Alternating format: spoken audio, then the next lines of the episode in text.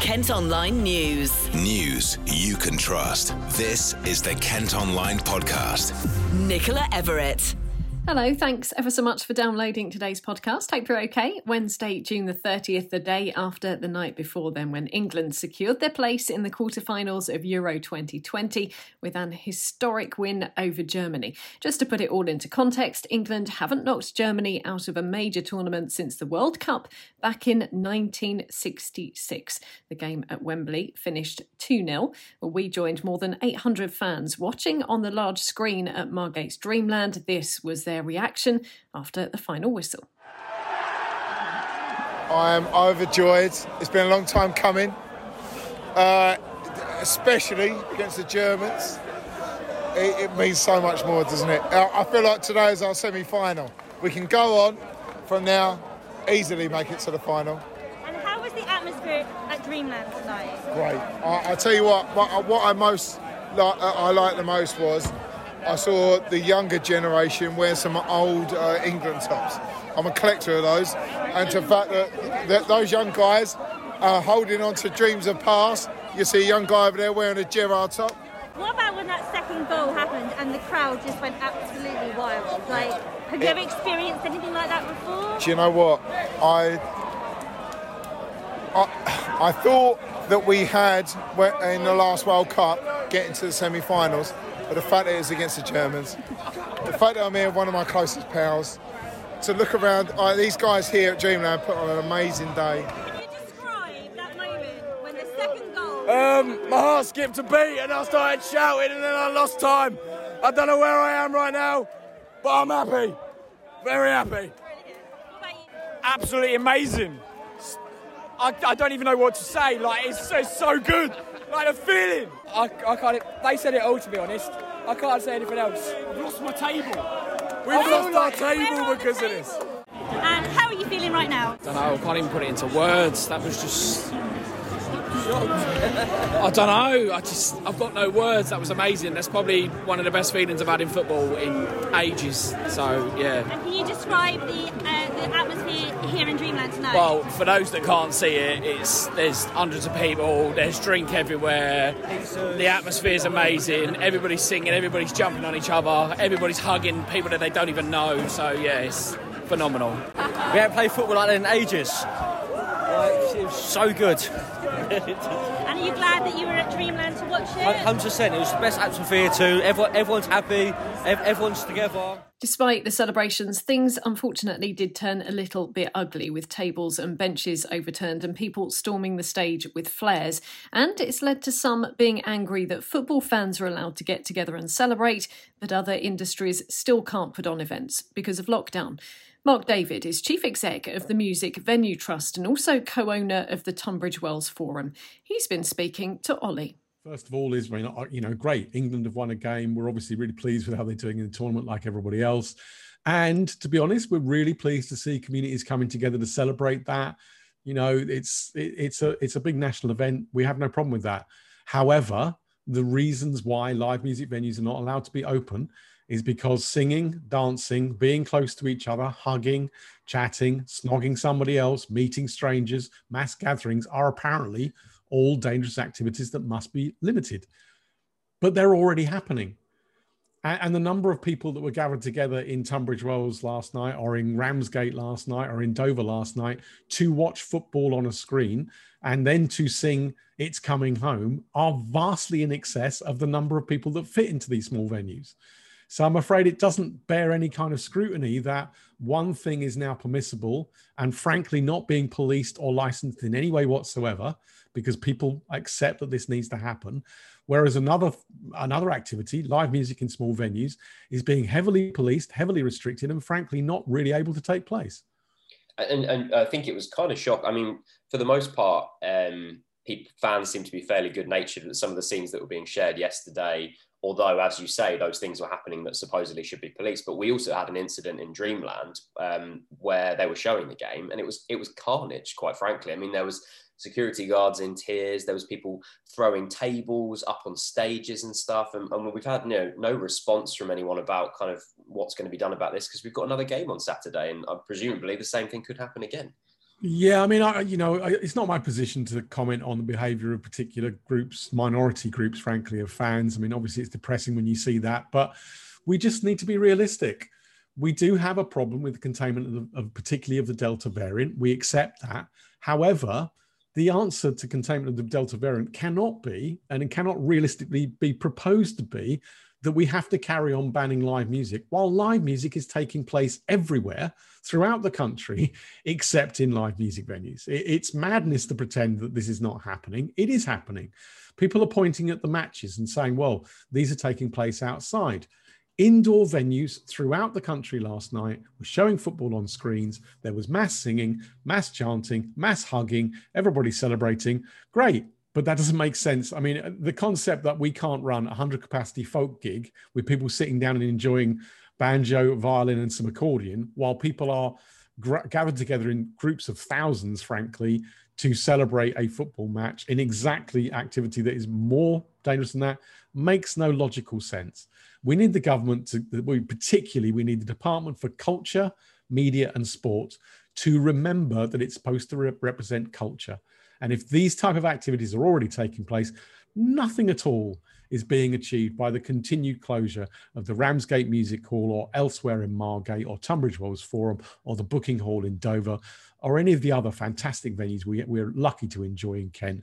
It, it's just pointless for them to be closed. All it's doing is damaging people's jobs, lives, businesses, and livelihoods. It's not achieving anything to contain the virus. It's an interesting one, isn't it? Well, you can let us know what you think by commenting today on our socials or on the stories online. We have approached Dreamland for a comment. We also asked the Department for Culture, Media and Sport for a comment. This is what they've had to say in a statement. Our support for the music industry throughout the pandemic has been unwavering, with over £200 million allocated to over 800 organisations via our unprecedented Culture Recovery Fund, with more financial support on the way after a £300 million boost at budget. Guidance will be published ahead of reopening fully on July the 19th, and we're carrying out additional pilot events to gather further evidence and allow us to trial COVID certification so that the sector can operate as safely as possible. And back to the football, England's quarter-final game is against Ukraine in Rome on Saturday. Kent Online News. Other top stories today, and a man suspected of having firearms has been tasered by armed police in Margate. The 69 year old was detained while a blank firing pistol and two air weapons were seized, along with cannabis plants in North Down Road last night. He was checked over in hospital as a precaution before being taken into custody. At Kent Online, you can see the moment someone in a hoodie throws paint over a car on a driveway in Maidstone. It's the latest in a series of unprovoked attacks on a couple on the Vinters Park estate. Police think the suspect may be linked to a blue Citroën Picasso and have released a picture of a man they're trying to trace. Staff at a care home in Herne Bay were found not to be using PPE effectively, despite it suffering from an outbreak of coronavirus. Inspectors have rated St Peter's, which looks after people with dementia, as inadequate. The Care Quality Commission also raised concerns about patients being given outdated medicine, while staff reported not having any training.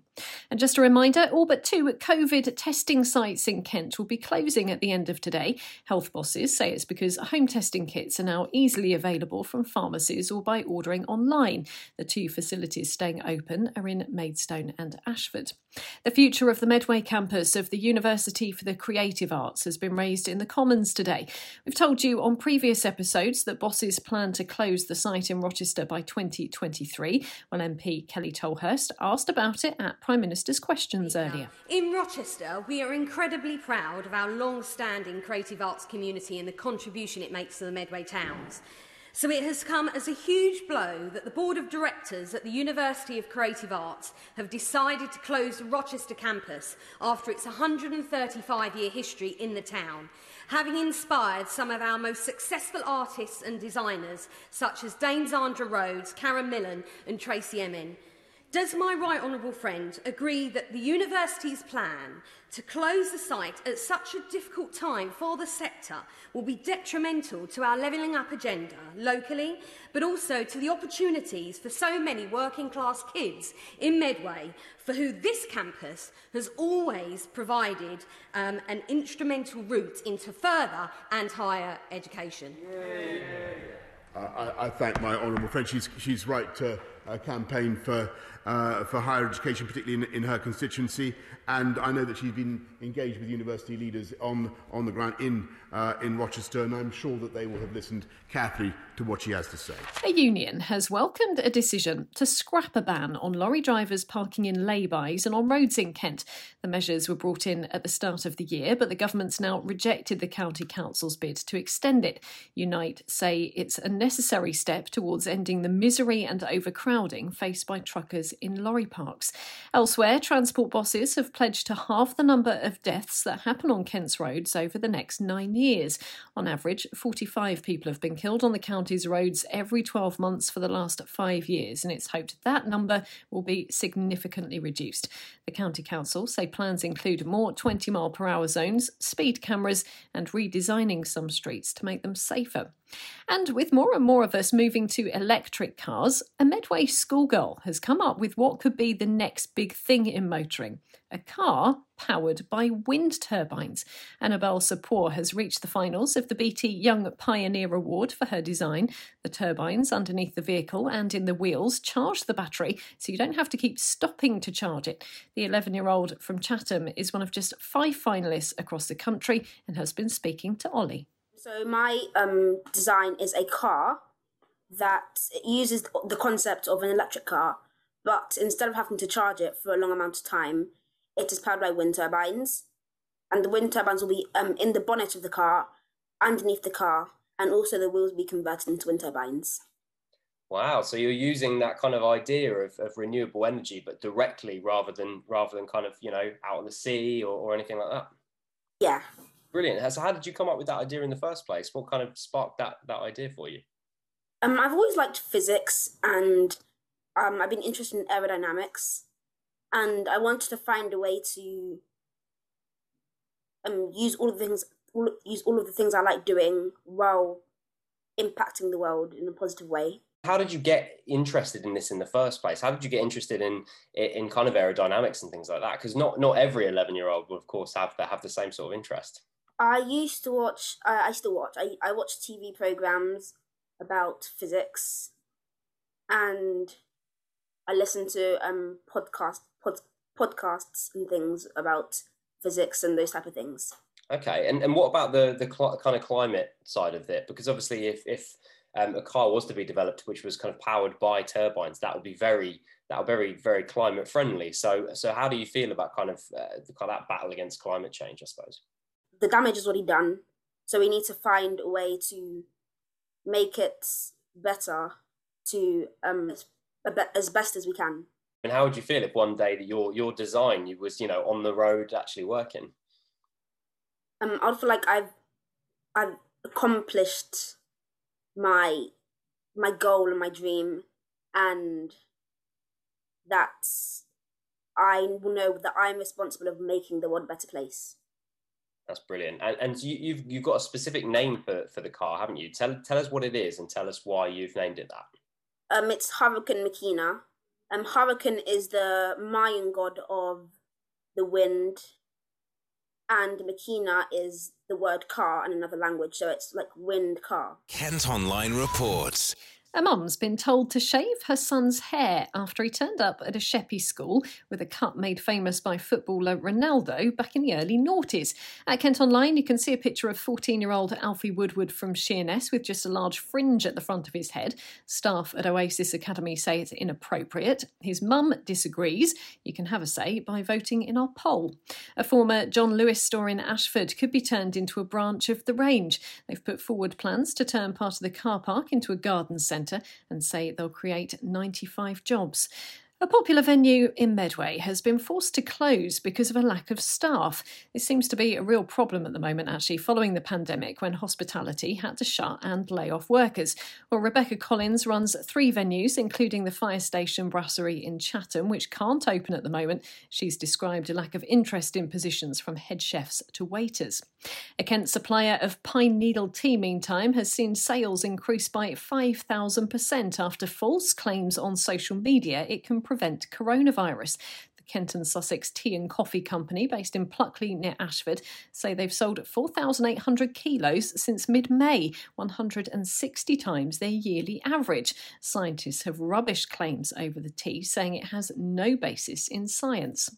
And finally, today, key workers have lined up on the grid for the first race at a Kent karting circuit that's reopened after lockdown. At one stage, the future of Buckmore Park in Medway was uncertain after being closed for more than a year. But funding to keep it open was secured, and those who've played a part during the pandemic have been rewarded with a place on the track. Among them was dustcart driver Jamie Evans from Ashford and A&E doctor Rohit Silhai from Canterbury. The partner obviously nominated me. It was on Father's Day, so to get the call was quite uh, overwhelming, you know. So um, yeah, so I'm looking forward to it. Right. Um, obviously, you've been kind of recognised here as key workers. Just give us a bit of an idea how the past year has been as someone who's been working all the way through it. Uh, well, I haven't really stopped at all. Uh, I've took today off and a few days before. Um, yeah, it's just been mental, really. Uh, all the boys at work, they're, they're going through the same thing, their families and things, so they've had to grind through. And uh, yeah, respect for all them, and that's it. Uh, and just finally from me, obviously you get to see the historic F1 card coming down. Are you a big history F1 fan or are you just yeah. keen to get round? Oh, I love it. Uh, my son, he's a king go-kart racer as well, so um, yeah, I can't wait for it to go round. Uh, it was an absolute surprise. Um, I'd seen the press about it, and I, and to be honest, I never win these kinds of things. Um, and you know, there's been so much help and support for the NHS over the last year, um, and it's been fantastic. And to actually get to experience this is going to be amazing. Just give us a bit of an idea about how difficult the last year has actually been. I mean, in some ways, it's been phenomenal. It's been truly awful at times. Just the scale and the magnitude of things has just been un- completely unimaginable. Um, but the way we've responded and the way the public have responded, everyone has just been completely on core, and it's just been amazing to see. Uh, and I couldn't be prouder of me and my colleagues. Just finally, uh, how excited are you to get out there and have a go? You can see the F1 roaring by. um,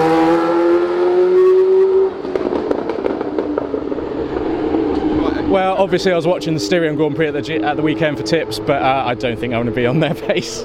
Leonora Martel Surtees is from Buckmore Park. The past year here at Buckmore Park has been really challenging. I think, like most leisure and hospitality businesses, we've really struggled with minimal windows where we could reopen. We've pretty much been closed um, consistently for, well, just under the year, really.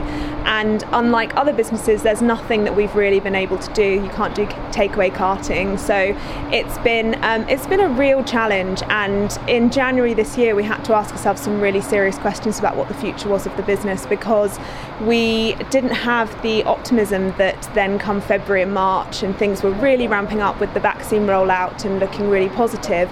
But um, but we're just so thankful and relieved that we're here today, that we're reopening. We've kept uh, we were able to open a little bit earlier, but we decided to just wait and just check that things would be um, would be uh, possible to reopen and not having to close again because we couldn't really afford to do that as a business. So yeah, we're just excited and obviously relieved to be here and reopening today. You can also watch KMTV's report on this story at Kent Online. Well, that's all for today. Thanks ever so much for listening. Don't forget you can follow us on Facebook, Twitter, and Instagram. Plus, you can get access to all KM Group newspapers by subscribing subscribing to the IM News app. It's straightforward to do. Just head to subsaver.co.uk. News you can trust. This is the Kent Online Podcast.